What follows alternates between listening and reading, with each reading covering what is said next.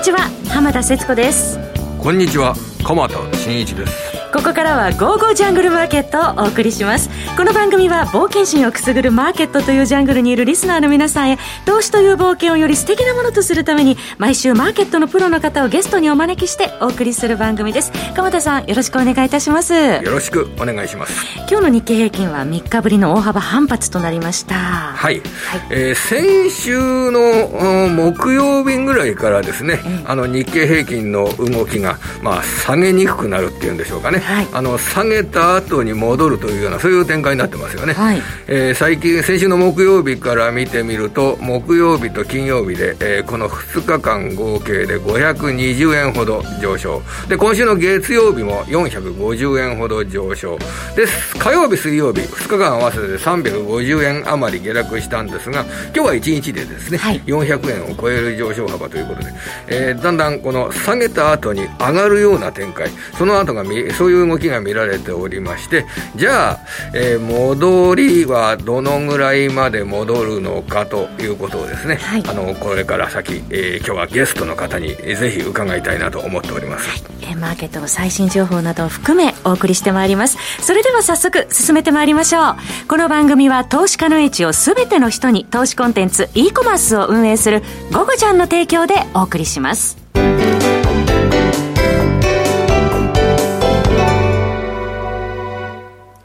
さて、それでは鎌田さんに、はい、今日マーケットで出た取れたての情報を伺っていきます。すね、えー、っと、まず、木曜日ですから、引けた後に、投資部門別売買状況、先週1週間のですね、えー、海外投資家、個人投資家、あそして日本の機関投資家、まあ、どんなあ売買状況になっているか、誰がたくさん買って、誰がたくさん売ったのかっていうようなね、そういう情報が提供されておりますけれども、はい、えー、海外投資家のやはり売買が、まあまあ、相場の方向性を作るということになっていますので、その動向を見てみますと、えー、海外投資家は現物株、現物株は買い越しです。はい、4653億円現物株を買い越しました。そして先物については売り越しが続くという状況で、うん、えー、先物はあ日経平均のラージミニ、トピックス、ラージミニ、えー、それから日経、えー、JPX400、えー、こちら合わせておよそ4500億円、4500億円の売り越しということで、先物に対しては売り越しが続いております。あの、その前の週にですね、はい、1兆2000億円規模のね、大きな先物の売り越しをやってますので、はい、その時と比べると先物の売り越し幅は縮小したという状況ではありますが、うん、引き続き先物には、あ売りが先行する状態、売り越しの状態。ただ、これやっぱり、先週の動き見ると、前半大きく下げて、えー、その後は上がってるということで、まあ、あの、木曜日ぐらいからはですね、先物についても売りが一巡したという、そういう捉え方は、あの、需給的にはできるんでしょうね。で、今週は、まあ、ここまでの動き、4日間、えー、まあ、日経平均の動きを見ると、買い物の方が先行してるのかなという、そういった、あのー、動きか、と捉えております。海外投資家の、あの、買いが、とりあえず、あの、足元だと、売りが途絶えているというような、うん、そういう状況でしょうかね。現物4週ぶりの買い越しということですね。えー、それから、まあ、あの、決算シーズンということで、はい、国内外ともにね、次々出てまいりますが。すね、えっ、ー、と、9月で占められた決算発表などがですね、はい、えー、アメリカだと、まあ、金融大手の JP モルガン、えー、それから航空会社のデルタ航空などから、あの、はい、昨日は発表されておりますが、はい、今日は、台湾の半導体メーカー、半導体の受託生産で世界トップの TSMC、まあ、こちらが決算を発表しております。はい、では、あの、前期、7、9月期の売上状況については、これはまあ、月次売上高を毎回発表しているので、えー、どういう水準になったかっていうのはもうすでに認識されていることなんですけれども、うんえー、新しい年度、新しい年度の見通しはどのぐらいの見通し、どういう見通しを立てているか、10、12月期はどういう見通しを立てているか、というのがポイントになりますね。はい、えー、新しい年度について TSMC では、154から157億ドルの10、12月期売上高、今走ってる10、12月期、154億から157億ドル。で、台湾ドルですね、えー、1、1ドル、あの28台湾ドル。えこれを前提に、台湾ドルにこれを直すと、はい、4312から4400億台湾ドル。まあ、このあたりの、えー、売上高をレンジとして、えー、計画しております。まあ、上限が4400。億台湾ドル、はい、で、7、9月期が4146台湾ドルですから、うん、まあ上限で言うと250億台湾ドルぐらい増えるっていう状況。250億台湾ドルっていうのは7、9月期に対して、まあ6%ほどですね、はい、あの増えるという、あのそういう見通しを出してきました。まあ、えー、っと、これは、7、9月期に対して10、12月期の売上高が TSMC で、その全四半期に対して6%ぐらい増えるっていう状況ですから、それだけ、えー、半導体の、まあ、供給量が増えるってことですよね。で、7、9月期の実績で見ると、えー、これ、4、6月期よりももう10%ぐらい増えるというような、そういう状況になってますんで、はい、まあ、あの、増加、半導体の供給を増加させて、それが、えー、今の半導体不足に対して、えどういう産業界に、えー、良い効果を与えていくか、まあ、これは明日以降のですね、あの、株価、世界の株価を見る上ではですね、非常に大きな注目点になってくると思います。それから鎌田さん、その TSMC ですが、日本に新工場を建設するという発表もありましたね。これはまあ正式な発表があったということですが、はい、あの、熊本の方に作られるってことですよね。はい、あの、熊本の方の、えー、ね、えー、ソニーですとか、はい、これ関与してくるわけですよね。えー、で熊本の新しい工場、こういった海外からですね、やっぱり日本に投資がされるというようなこと、このあたりが活発発になってくるようなことになると、うん、えー、まあ、日本の製造業や日本国民にとってもですね、はい、非常に歓迎すべきことだとは思います。はい、22年着工、24年稼働というニュースもありました。えー、それでは、ここからはゲストの方に伺いますもうちょっとあれ、決算の見通し、言ってもいいですか、よろしいですか？はい。あのファーストリテイリングのこの8月の本決算、はい、えこちらが発表されております。はい、えファーストリテイリングは、えー、この2021年8月期の営業利益について、えー、2490億円、66%増益という着地になりました。そして、えー、新しい年度、2022年8月期の見通しについては、売上高2兆2000億円、3%の増加。そして営業利益は2700億円、8.4%の増加という見通しを立てております。ファーストリテイリングの新しい年度の見通しは8.4%の増益計画。それから良品計画ですね。はい、この良品計画も8月の本決算の会社になります。えー、8月の本決算ですので、新しい年度の業績計画が、まあ、良品計画からも発表されております。えー、2022年8月期の売上高4800億円。これが5.8%の増加。そして営業利益については450億円。6%の増加という見通しで、まあ、ファーストリテイリングと良品計画計画は両方これ8月の本決算企業ですんで、はい、新しい年度の売上高、営業利益計画出してきてるんですが、まあ、双方とも売上も営業利益も一桁の増加にとどまるという、そういった見通しが発表されているということをお伝えしておきましょう。はい、決算発表の内容などについてもお伝えしました。それでは改めまして、この後は本日のゲストの方をお招きします。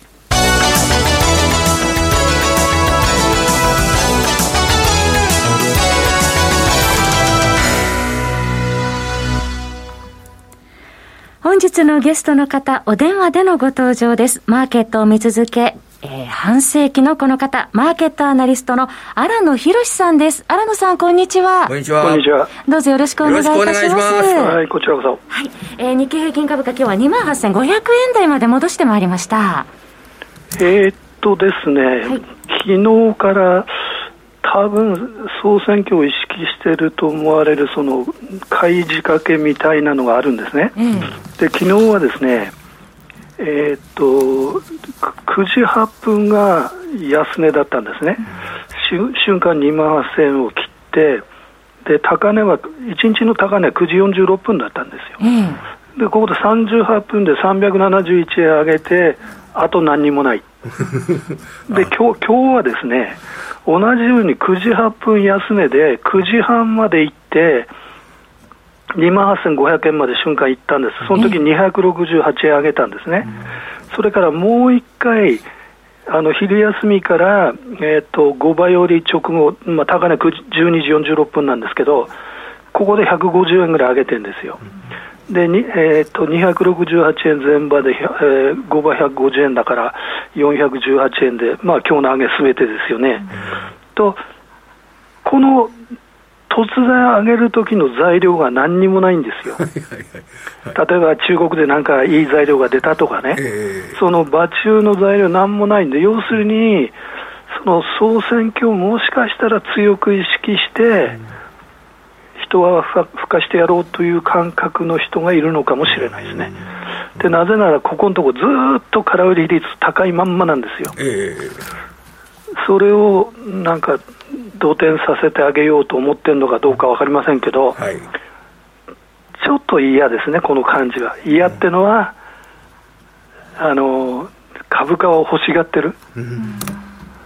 あこのなんか意識的に、あのー、その合理的な株が上がるような材料ですとかっていったものははっきりしないところで、えそれであの株を上げようとするような買い物が入ってるっていうような状況っていうのは、僕の印象はそういう印象ってことですね。ああ、なるほど、わ、うん、かりました。で、あの、株価について、今、あ安い場面っていうのは、これ先週あたりの、水曜日あたりの値段、1万、2万7200円台というのがありましたけれども、まあ、このあたりというのは、もう、安値はつけているんでしょうかね、そこから1週間余り経過しましたけどあのさっき、面白いデータ作ってたんですけど、えー、8月20日が安値だったじゃないですか。はい、はい、そうすると、安値の翌日から20日間、えー、そのデータを作って、今度9月14日が安値でしたよね。はい、で9月15日から今日でちょうど20日なんですよ。うんそうすると、要するに安値からの20日間と高値からの20日間であのやってみると、何が起こったかっていうと、えー、空売り比率が上がりました。騰、落レシオが184%が67%まで下がりました。要するに、幅広く買う動きが突然やまっちゃった。加えて、売り圧力が強まった、はい、だからその、この20日間っていうのは基本的に、まあ、売り方が支配してた、えー、で問題は、まあ明日はどうでもいいんで、来週からの話なんですが、はい、この空売り圧力はもしかして弱まって、はい、騰落レシオも今、70切ってきたわけだから、それが100の方向に向かう、はい、そういう動きが出てくれば、ですね今、その 200日が今、2万8700円台にあるんですよね、はい。はい、でこれをその突き抜ける、うん、そうするともう1回2万9000を固めるような動きに あのなってくると思うんで、えー、ですから、とりあえずはその中長期線が固まってて、今日は3か月線を上回ったんだけど、はい、あと100日、6か月、えー、200日ってあるんですね、はい、これを突き抜ければ、まあ、ちょっとあの先が見えてくる、うん、ということにはなると思うんですけど。はいえー、そうしますと、日本株は今、新野さんのお話に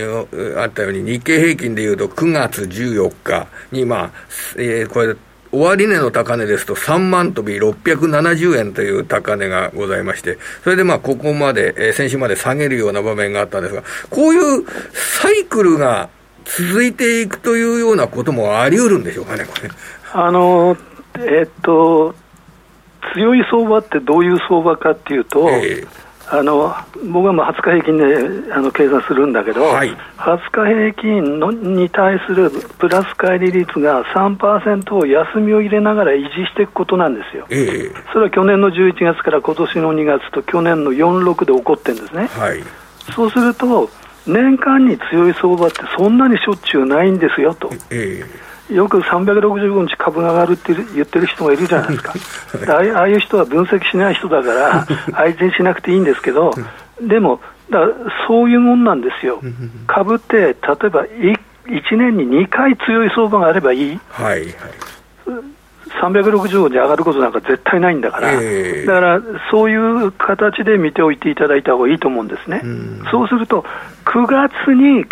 まあたかだか1か月だけど、かなり強い相場をやりましたと、えー、そうするとす、すぐまた10月に強い相場ってことは、僕はないと思うんです。あなるほど。一回一回途切れて、乖離率はマイナスマイナス7%台まで下がったわけだから、えー、そうすると一回止まったわけじゃないですか、はい、一回止まった強い相場が、2週間もしないのにまた出てくるってことは、はい、相場のリズムから言えば、基本的にはないと。はい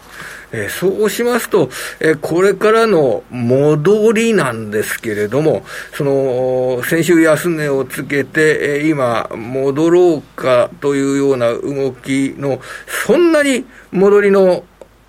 幅は期待しない方がいいという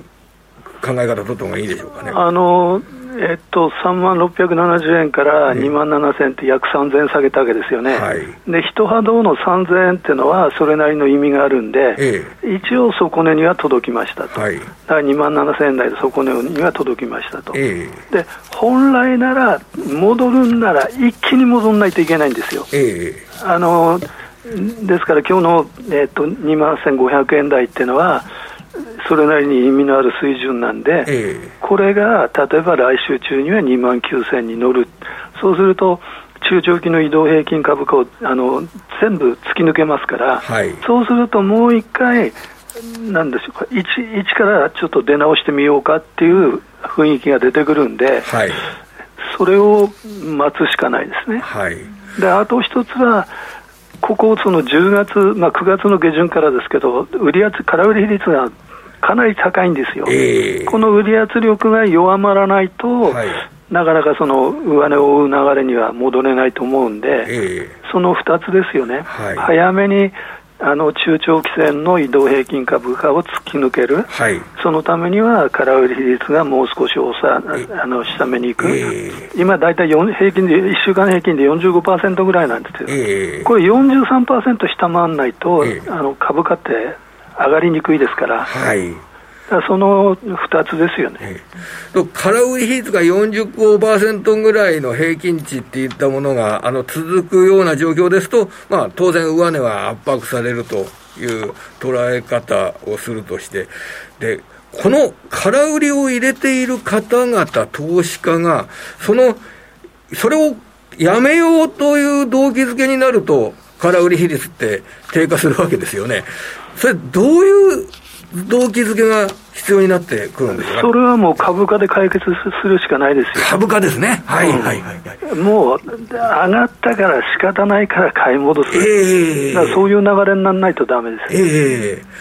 そうすると、この中で上値の買うような投資家ですとかが、えー、まあどういう動機づけにしろ、存在するかっていうような、そういうことが必要になってくるわけでしょうかね。あのー、結局ですね、えー、その9月の中間決算期末特有の、まあ、動きがあるんで、えー、いろんなことは言えないんだけど、えー海外勢が4週間連続現物先物合計で解雇したわけじゃないですか、はい、2兆円ちょっと、えだから彼らがまた本当に戻ってくるのか、えー、それだけですよね。はい。あそれで今あの、ちょっと投資部門別売買状況、木曜日ですと、引けた後に発表されるので、あのそのデータ申し上げますと、先週の木曜日に発表された9月の最終週って、先物含めて、あの売り越しの、海外投資家の売り越し、すごい高い水準になりましたね、1兆7000億とか、そういう水準になりましたよね、あの9月の第4週が。それで今日発表されたデータだと、えっ、ー、と、現物株が4650億円ぐらいの買い越し。で、先物は4500億円ぐらいの売り越しだったんですが、この海外投資家の状況はどうでしょうかね？あの、もう。あの、1兆7000億円は売りすぎですよ。いや、1週間で1兆、あの、ないですよね。過去、過去2年間で週間1兆円以上の売り越しって、あの、先、先々週が3回目だから。はいはい。そうやって考えれば、売りすぎなんで、で、それを、なんで現物ここまで買ったかわかんないですけど、まあ、その、9月と10月の配当取りの絡みかなんか分かりませんけど、うん、と先物は同じ金額売ってるわけなんで、ええ、ここは別になんてことないですよね。あそうですか、うん、そうと、まだ先物のこの売り越しが続いているっていうような傾向を見ると、そんなに日本株に対して、あの動きが海外投資家急に変わるようなこと、もう一回買い買うとか、そういうようなことは、そんなに考え海外投資家に限っては、現物だけで見るのはやめたほうがいいです。現物先物合計で見ない限りは、意味はないです。えー、はいはいはい。で、先週の段階だとまだ先物が4500円売り、億円も売り越してるっていうようなことは、もう姿勢が変わったなんていう状況じゃないわけですね、これは。もちろん。はいはい。わ、はい、かりました。えー、ここまで伺ってると、まあ、荒野さん、まあ、中長期の移動平均線突き抜ける、そして勢いを取り戻すために無理圧力が、まあ、弱まることが必要であるというね、お話を伺ってまいりました。えー、ここで、えー、お知らせがあります。午後ちゃん。はい。僕から言っていい？あ、どうぞ。あの実は、えっと、前言ったかもしれないですけど、僕、はい、YouTube チャンネル始めたんですよ。荒野さん、YouTuber になられたんですよね。はい。はい、で、荒野チャンネルで検索してもらうと、はい。月曜日の夜と金曜日の夜にあの動画配信してますんで、はい、ぜひそれをご覧いただくと、まあ今日喋ったようなことをあの喋ってますから、うん、あの参考になると思いますんで、よろしくお願いします。はい、荒野チャンネルです。えー、荒野さんの YouTube は毎週月曜日、金曜日の週2回配信されますので、ぜひ皆さん、荒野チャンネルもご覧になってください。えー、そして、ゴゴジャンからは、荒野博のテクニカルルームから好評配信中です。荒野さんね、もう半世紀の市場分析の経験を生かされまして、流れや変化、転換点を的確に捉えられて、投資家の皆さんの指針となるよう日々配信されています。こちらは、価格は月額4500円となっています。荒野博のテクニカルルームからでトレード成果を皆さんどんどん上げていきましょう。メルマガ、そして YouTube 合わせてよろしくお願いいたします。えー、詳しくは、ゴゴジャンのホームページからご覧になってください。えー、今日のゲスト、荒野博さんをお迎えいたしました。荒野さん、ありがとうございました。はい、どうも、またよろしく。ありがとうございました。はいえー、さて、鎌田さん、今、荒野さんのお話にもありました、やはりその海外勢がやはり戻ってくることも条件の一つだよという、ね、ことありましたね。現状、ね、荒野さんのお話だと、その環境については、はい、いやいや、ね、あの、それについての期待といったものが、まあ、持ちにくいような、あの、タイミングにあるというように、そのように、あの、受け止めました。まあ、これで、あの、実際に、あの、衆議院選挙ですとかが終わって、実際の、あの、予算を含めた政策動向がどのような状況になるか、まあ、注視していきたいなというふうに考えております。で今晩のあのアメリカの市場に向けて見ていくと、えっ、ー、と、今日はアメリカでは、えー、そうですね、まあもちろん、この今回のあの半導体住宅生産メーカーの TSMC の10、12月期のえー、業績見通し、売上高見通し、これがアメリカ市場で TSMC の株価がどんな推移をするかっていうのは、まあ、これはあの注目して見ていく。というのが株価面の動きですけれども、はい、それに加えまして、えー、卸売物価指数、生産者物価指数とも呼びますけれども、はい、あの、この物価指数の発表がありますよね。PPI ですね、9月の。はい。はい、で、えー、昨日発表されました、あのー、CPI については、はい、まあ予想していた数字をやや上回るというような状態になりまして、まあ、物価の上昇が引き続き、えー、見られているということが確認されたんですが、はい、ただ、えー、長期金利、アメリカの長期金利の上昇というのは限定的でしたね。はい、それで、長期金利の状態合は限定的で、その長期金利が上がらないので、えー、債券を買う動きが強まって、結果的に CPI はあ高い伸びを見せたけれども、債券の利回りは低下した。うんというのが、あの、昨日のアメリカの債券マーケットの特徴です。はい、その債券の利回りが低下したので、えこれを見るとですね、CPI という大きな材料をこなして、債券の利回りが低下したということは、じゃあこれから先、はい、債券の利回りが急上昇してしまうようなリスクというのは、当面なくなったのではないか。はいこういう観点から、えー、その低金利が交換されるような、ああの、ナスダック総合指数ですとかが、よく上がったわけですね。そうですね。グロークス株も買われてましたね。そうですね。それで、はい、まあ今日の日本株などでもですね、えー、その PBR の高いグロース株をあ買う動きですとかが見られて、えー、日本の株だと半導体関連株ですとかね、はい、あの、リクルートホールディングスですとか、ファーストリテイリングですとか、ああいった PBR の高い株、グロース株、このあたりが買われた。わけですね。グロース株の上昇率って、あの、トピックスグロースがですね、1%ぐらい上昇して、あの、バリュー株全然上がってないんですよ、今日は。バリュー株全然上がってないのにも、グロース株だけが、今日株価を引っ張ったっていう、そういう動きです。これやはり、アメリカの長期金利が、えー、短期的にはもう急騰するリスクは薄れたんじゃないか。うんこれがですね、えー、今日の日本株のグロース株買いにつながっていると考えます。それで今回は生産者物価指数、今晩の生産者物価指数、これは高い伸びになります。なりそうです。えー、断定者的に言っちゃいけませんけど、この消費者物価指数よりも高い伸びになってると考えるのが自然ですよね。この消費者、あのー、生産者物価指数については。今日はあの、中国で CPI と PPI が同時にこれ、中国では発表されてるんですが、はい、9月の CPI、消費者物価指数は中国で0.7%の上昇。一方で、PPI、生産者物価指数は10.7%の上昇。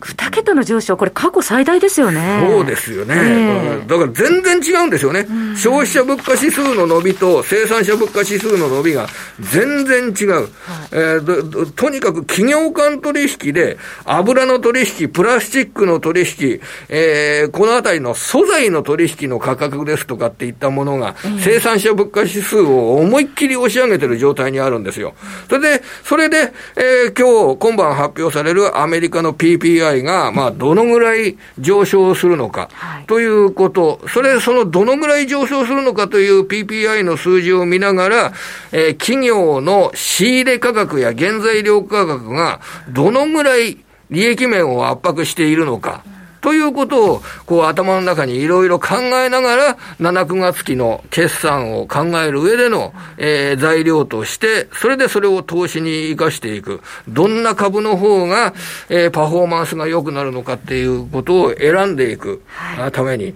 えー、必要な場面ですね。そうですね要はキー、キーワードは原材料価格の上昇、えー、仕入れ価格の上昇、それを、に打ち勝つような企業。えこれを選んでいかなきゃいけないということになりますね。はい。えー、今日の注目14日木曜日アメリカの9月の PPI が出てまいります、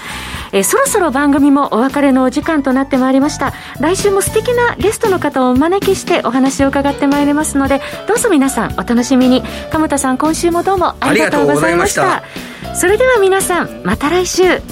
この番組は投資家の英知をすべての人に投資コンテンツ e コマースを運営するゴブジャンの提供でお送りいたしました。